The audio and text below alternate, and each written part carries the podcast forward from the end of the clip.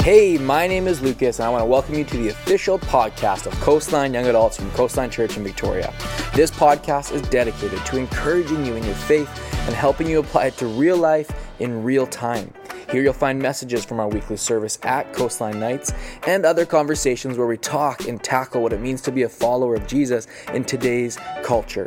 Everything you find here will point you to the truth and hope of Jesus. So grab a beverage, enjoy the message, and lean into how God wants to speak to you today.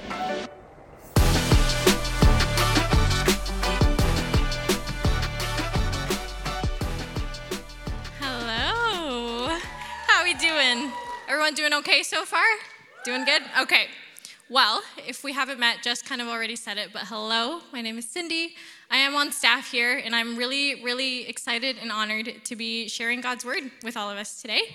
Um, and we're not going to waste any time. We're going to jump right into it. So, I'm going to do a quick little recap of the things that we've been talking about over the last couple of weeks. So, if you have your Bibles, feel free to turn to Ruth, and we're going to be doing a little recap on chapters 1 and chapters 2. What we've seen here in the first two chapters are some pretty neat ideas between relationships and between people. And specifically today, we're going to reread some of the verses that Pastor Brent shared with us last week, but we're going to be talking about relationships. Now, specifically, we are going to be talking a bit about dating, a little bit about marriage. Maybe it's going to get awkward, maybe it's not. So do with that what you will. Okay, so chapter one of Ruth. Here, what we're seeing is immediately we have an introduction of a man named Elimelech. And he is married to someone who's named Naomi. And together they have two sons whose names are Mahlon and Chilion, who we learned a couple weeks ago actually translate to sick and tired. That really isn't going to affect anything that we talk about today, but I just wanted to remind you because it's funny. Okay, so then after that, what we're seeing is this family moves and they start to, this journey from Moab, where they originally lived, or from Bethlehem, so Bethlehem to Moab. And in Moab, the two sons, sick and tired, they meet their two wives. So these two people are named Orpah and Ruth. And Ruth is kind of who we're going to be talking about. Now, by the time literally verse 3 comes around, all of a sudden there's a lot of death that's happening. And by the time verse 5 comes around, all the men that we've been introduced to in the story, gone. I don't know what that's supposed to mean. Ask the Lord about it. Let's move on. Okay, so then after this, the story begins to pick up a little bit and it's starting to get a little bit more exciting. And what we see here is that Naomi, she's feeling a lot of grief. There have been three losses in her life. She's probably feeling a lot of emotions. And so she decides, with her two daughter in laws, Orpah and Ruth, that it's time to go. They decide they didn't want to be there. They felt in their hearts it was time to move on, pack up, and go. So they begin to travel back to their homeland. And after a little bit of back and forth, Orpah, which is one of the daughter in laws, she decides she wants to go on a different path, whereas Ruth decides she wants to stay with Naomi. And the text actually says that Ruth, her response to deciding to go with Naomi, was actually far from expected. Shortly after this, this is when we're introduced to our main man, Mr. Boaz. Now, Boaz, scripture also tells us that happens to be a relative of Elimelech, which is the first person that we met in chapter one. Now, Naomi and Ruth are in this new place, they're kind of starting this new journey, and of course, there's a natural need for resources, for food, that kind of thing. So, what ends up happening is Ruth requests permission to Naomi to go out and pick up grain from anyone who would be willing to let her.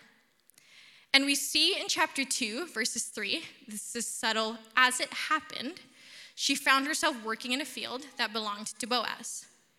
And over the course of a couple of verses, we begin to see how Boaz notices her, treats her, and we see that unfolding. And there are a couple key things that, as we are going to read the text, we're going to see things such as care and honor and protection kind of start to come up. And that's going to be our main focus for tonight and we're going to be talking about meaningful relationships.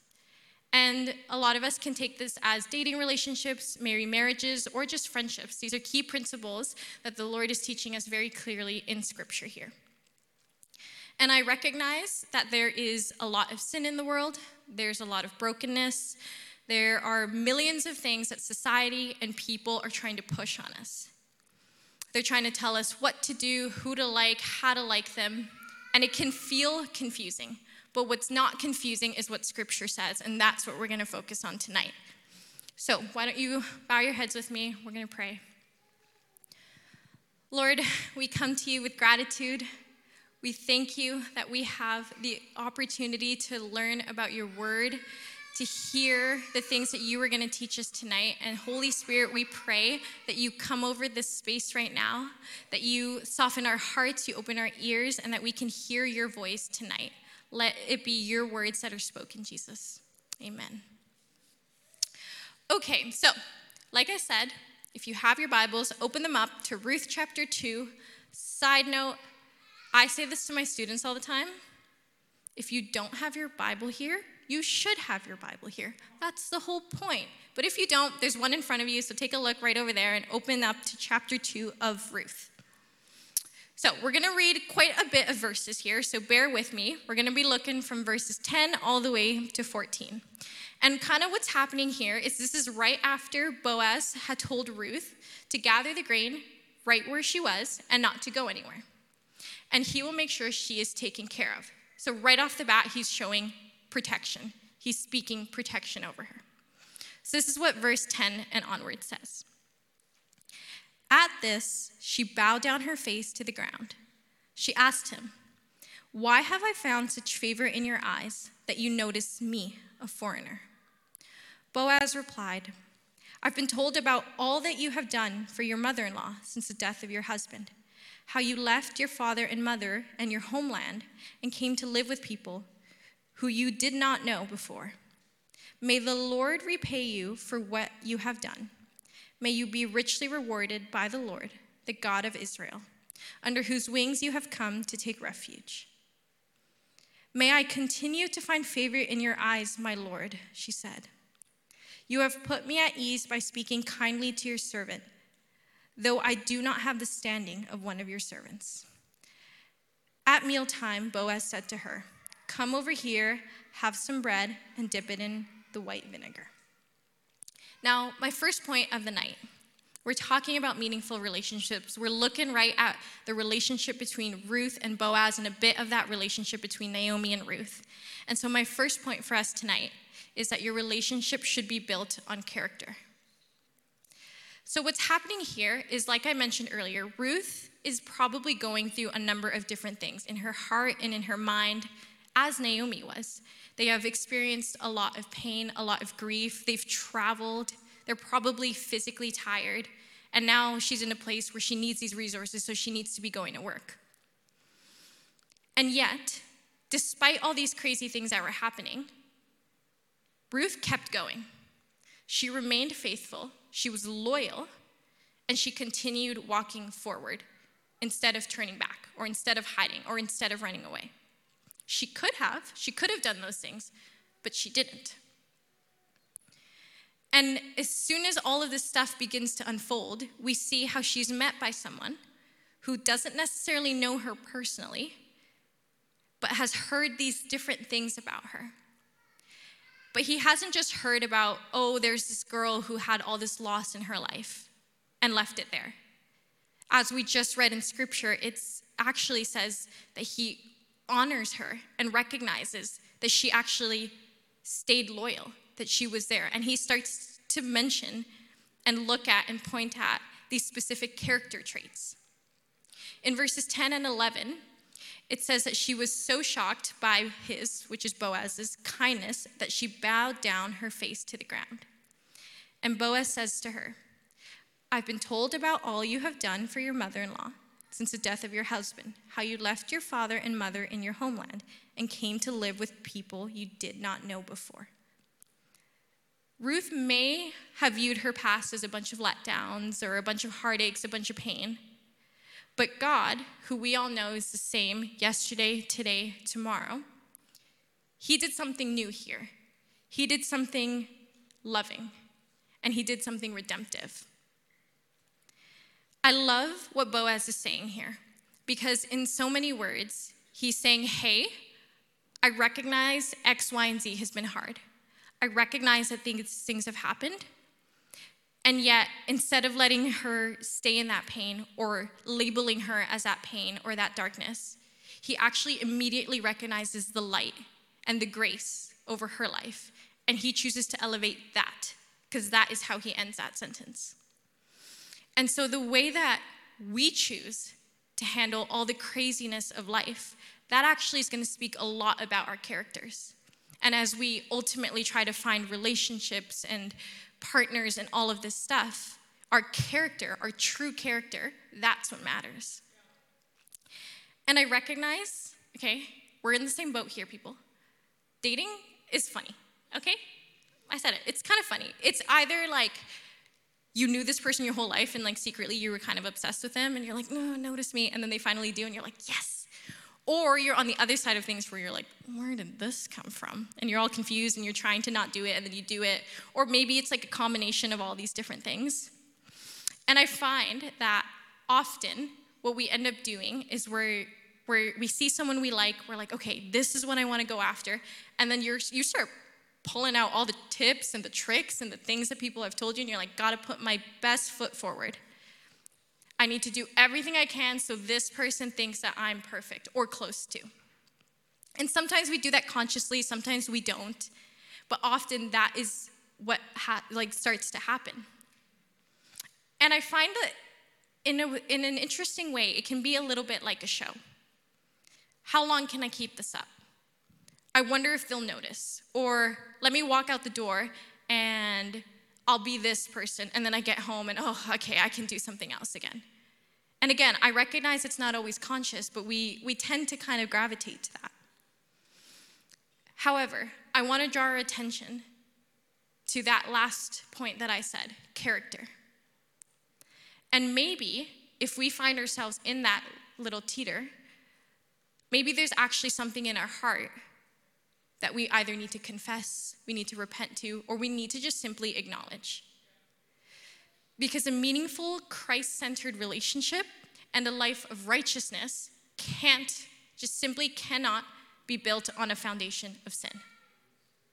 And if you truly want a Christ centered relationship, it has to start with having Christ at the center of your heart because you can't go seeking something that you don't already have in someone else.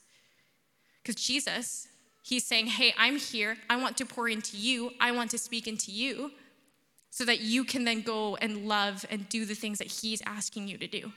But if you're doing it from a place of emptiness or a place of confusion or for the wrong motives, you're going to find yourself kind of like, well, what do I do? A bit empty, a bit confused. See, if our hearts aren't truly, truly orientated towards Christ, you're always going to be missing something. There's going to be a little piece of you that maybe is wanting a little bit of care or compassion or empathy. And maybe you'll find yourself seeking it from person to person to person, and it's not being fulfilled, and it's not being fulfilled. But Christ is saying, Hey, I'm here. I want to fulfill that. And I want to speak into you, and I want to be with you. Again, good character truly doesn't come from ignoring sin in your life, it comes from recognizing it, repenting from it, and running towards Christ and having Him do the work in your heart to remove that. And for us today, again, going back to this, to dating and to marriage, relationships in general, we need to recognize that character is who we are. And this is not to be confused with reputation because reputation is what others think of you. And sometimes it's true and sometimes it's not. But character is who you really are, it's who you are in your heart and who comes out. Your character is the real you in the sense that you can't separate who you are from what you do. See, Ruth, in the verses we just read, she wasn't pretending to be a certain way to get people's attention. She wasn't thinking, oh, I've lost my brother in law and my father in law and my husband, but I'm gonna go find Boaz, so it's gonna be okay. No, she was simply doing the things that she was doing. She was being loyal. She was there for Naomi. She was walking forward because that is who she was. That was her character. She was of good character. And that really spoke to me to have and to read what Boaz is saying. Here are all these things, but you did something wonderful. You stayed loyal. You stayed with Naomi. That is really powerful, and it really impacted my heart. And I truly believe that what we should be doing, we're talking about good character, we're looking at Ruth, but today, that can feel like, oh, well, how do I actually do that? And maybe this seems a bit easier said than done, but truly, if our roots are in Christ, we don't need to worry. Because his hand is over our situations, his hands is over our relationships and over all things. And if we build a strong foundation on Christ, our relationships will have that strong foundation. And honestly, we don't want to give our hearts to people if God does not have theirs. If we look back into the text, verses 15 and 16 say, Boaz gave order to his men Let her gather among the sheaves and don't reprimand her. Even pull out some stalks from her from the bundles and leave them there for her to pick up, and don't rebuke her. And this is going to be my second point for us. And that is simply that love is kind. And a little while ago, I had this moment with the Lord, and I really felt like He was speaking to me about hearts, and specifically in that moment, my heart and the hearts of many of us. And I know that we carry a lot in our hearts. Sometimes we let people into those things, sometimes we don't. But Jesus is saying, I want to hold your heart. And He actually does hold our hearts. And when He does, He's doing so with delicacy, with patience, with kindness, with true love. And I know that often a little too often, in my opinion, when we open our hearts to people here in this world, it's not always met with that same compassion or patience or kindness. Often, we're met with people who grab a hold of our hearts and they kind of like fumble it a little or they drop it, and we're kind of sitting here going, ooh. And it's hurting us, but we kind of just like almost ignore it, and we don't actually recognize that Jesus is here wanting to heal those parts of our hearts. And I also think that often when we're in that place, we can kind of feel like we're a bit numb to it, we're a bit numb to the treatment, or maybe we're thinking that that's the way that it should be, or we play the blame game on ourselves. There's just so many things that I feel like the enemy tries to confuse us with when our love in our hearts are not met with the true, true love of Christ. There's this video out there in the interwebs. I'm sure a lot of you have seen it. But there's this little girl, I don't know, she's probably like four or five. And she's talking to whoever's on the other side of the camera. And I guess this girl was like going through a breakup or had something going on. So she must have been sad. And this little girl is in front of the camera and she's going, Are you dating a boy or an onion? And she's just like, Why, why is he making you cry? Why is there so much pain? And she just is straight up four or five years old being like, What's up with this? I'm like, This girl was onto something. She knew something that we forget. And that is that love is kind. And I get it, we're human, we mess up sometimes. I understand that. But again, if we relate it back to our first point, if we're looking at character, true character, again, rooted in Christ, it's not to bring you pain. It's not to bring you hurting. It's not to be tearing you apart. I also think that because of hurt and unkindness, we don't always have the true definition of love. And you guys hear often, Jesus is love, Jesus is love. but I'm not so sure we can actually explain what that means. Or we can actually point to scripture and say, this is what the Bible says. See, kindness and love is getting to a place where you can serve others and go from a place of self centeredness and go to other centered. And you're showing love to them. Verse 20 says, The Lord bless him, Naomi said to her daughter in law. He has not stopped showing his kindness to the living and the dead. Boaz gave these orders to his men. He took care of Ruth while also respecting her and letting her do work for herself. But he took initiative in caring for her and displaying that kindness. He guarded her dignity, he let her work, and then at the end of this, he did the most important thing, and that is that he prayed for her. And I truly believe that that is a formula worth replicating today. The enemy's number one tactic, most of the time, is to stop us from praying. It's to distract us. It's to get us not focused on Jesus. It's to stop us from getting to church. It's to stop us from having conversations that honor him. So often, our minds get clouded with millions and millions of different things. And especially when we're dating or we're looking to date someone, we get so wrapped up in things like how we look, how they look, what they said. Was this text weird? You're showing your friends, it's in the group chat, it's doing all the things. But I truly, truly wonder what would happen if we just stopped and I know it's easier said than done, but really, if we stopped manipulating situations or fabricating texts, if we found ourselves getting to a place where we're less concerned about what people think of us or how to be the perfect person for the wrong reasons, and instead we get more concerned on truly loving well and loving the way Christ has intended us to love. God doesn't ask us to be like everyone else in the world who doesn't know him.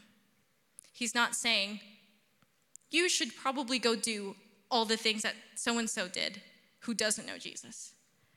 No, he is saying, look to my word and do what I ask you to do. The world, it doesn't always have the right definition of love. And so if we continuously are doing what the world is doing, and trying to do that over and over and over again, all we are doing is hurting ourselves and the person we're with because we're trying to f- do all of this from a place that doesn't know Jesus, a rootless place. And each one of us in this room, we are children of God. The King of Kings, the Creator, of heaven and earth, He has called each one of you.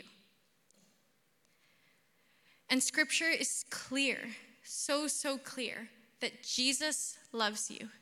Again, the King of Kings loves you. And if he loves you and he is showing respect to you, you bet that every single person here should be showing respect to one another too.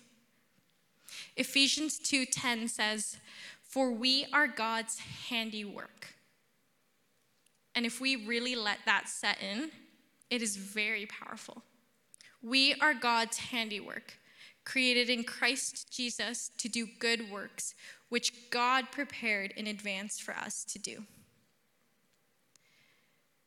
And if we are God's handiwork, and we believe what this says, that God has prepared things for us to do, we need to be listening to God to know about those things. And my third point for the night, my final point, is that you are worthy to be loved.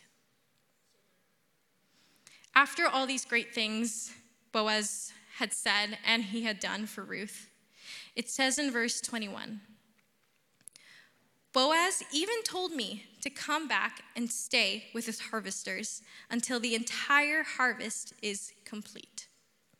So, again, what Boaz is doing here is that he is showing love. He's not running up to her and being like, I love you, I'm gonna do all these things. He's just showing it to her. And I want to speak truth over every single one of us. Just like in Ruth's story, God heals the brokenhearted. He shows up, He restores lost hope, He blesses, He protects, and He is redemptive. He doesn't want us to live in the pain of the past. He doesn't want us to continuously be looking at that and feel like we're drowning in that. But the enemy, he wants to use that fear and he wants to try to hurt you and he wants to try to confuse you. But he doesn't get that authority over your life.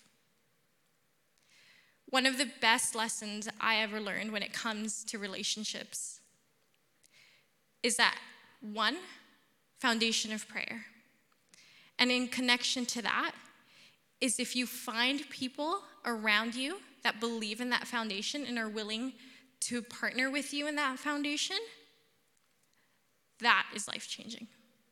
To find people who will support you, encourage you, who will point you to Christ, who will pick you up, will be by your side, will lay hands on you and pray for you and your relationships in any and all times. That is knowing the power of Jesus and the power of prayer. Ruth had Naomi throughout this whole process that we've began to see. She was there for her. She showed loyalty right from chapter 1. She cared for Ruth. And then in a super unique way, we see that loyalty given back to her through Boaz and the different things that we have read and that are still to come. And you deserve that in your relationships and in your communities too. So I encourage you to find people who honestly will tell you you're being ridiculous when you're being ridiculous. I know we're afraid of that. I know we don't like it. I know it's uncomfortable, but it's necessary. Find people who will say, that's a red flag. Who will say, according to the Bible, according to Jesus, that is not how you should be treated. And find people that will pray with you, for you, and for your relationships. People, find people who truly will recognize, and maybe right now you even need to start to believe this truth for yourself that prayer should be the first response to things and not the last resort. And I know that maybe dating doesn't apply to all of us in this room. Some of us perhaps are dating, some of us are single, maybe some of us are married. But this, I truly believe, Christ is saying we need to carry in our hearts for any and all relationships. We need to have character that represents Christ well. We need to show love, we need to show kindness and we need to look at ourselves in the mirror, maybe, and believe in our hearts that we are worthy to be loved and speak that truth over the people around you, too. I was beginning to write this sermon earlier in the week, and my sweet friends who were sitting over here were with me in a coffee shop, and I burst into tears, as I do. And I was like so overwhelmed thinking and attempting to fathom God's love. And I can't. I can't fathom it. I think of people and friends and family who I love, and I think that I carry all the love the world has to offer.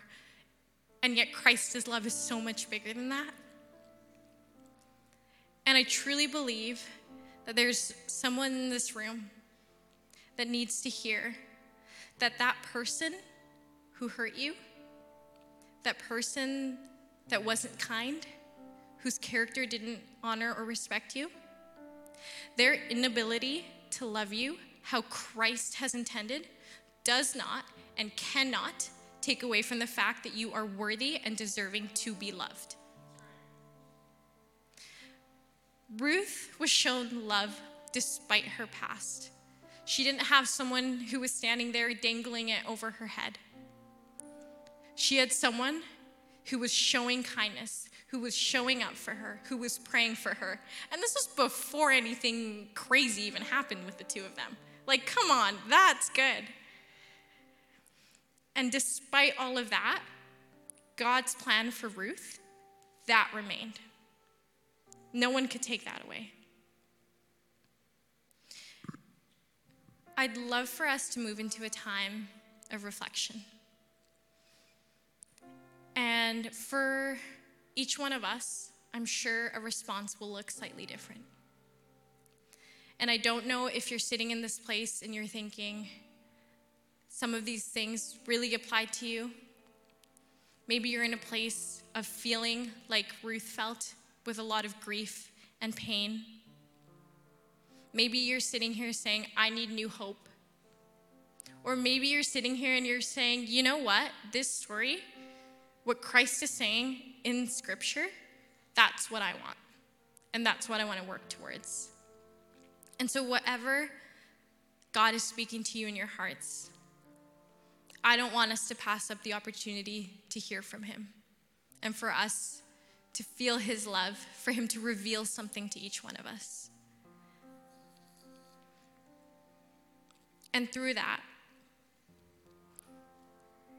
Father, we want you to transform our hearts, our minds, our characters to be more like you. That our relationships can be built on a foundation that is found in you and you alone. That we can look to your word on how to be kind and how to be loving. That you remove the parts of our hearts that are not honoring. And Father, that as we step into relationships, as we step into dating, as we step into marriages, that we can be doing so so confident that you are with us and that each day we are trying to be more and more like you. Father, we ask for those in this room that need healing, that you come and you heal their hearts, that they feel your presence in this space. For those who need hope, Lord, we pray that they begin to feel that hope. Father, we know that you have things to say to us. And so we posture ourselves in surrender to hear what you have to say. So, Lord, we thank you for that.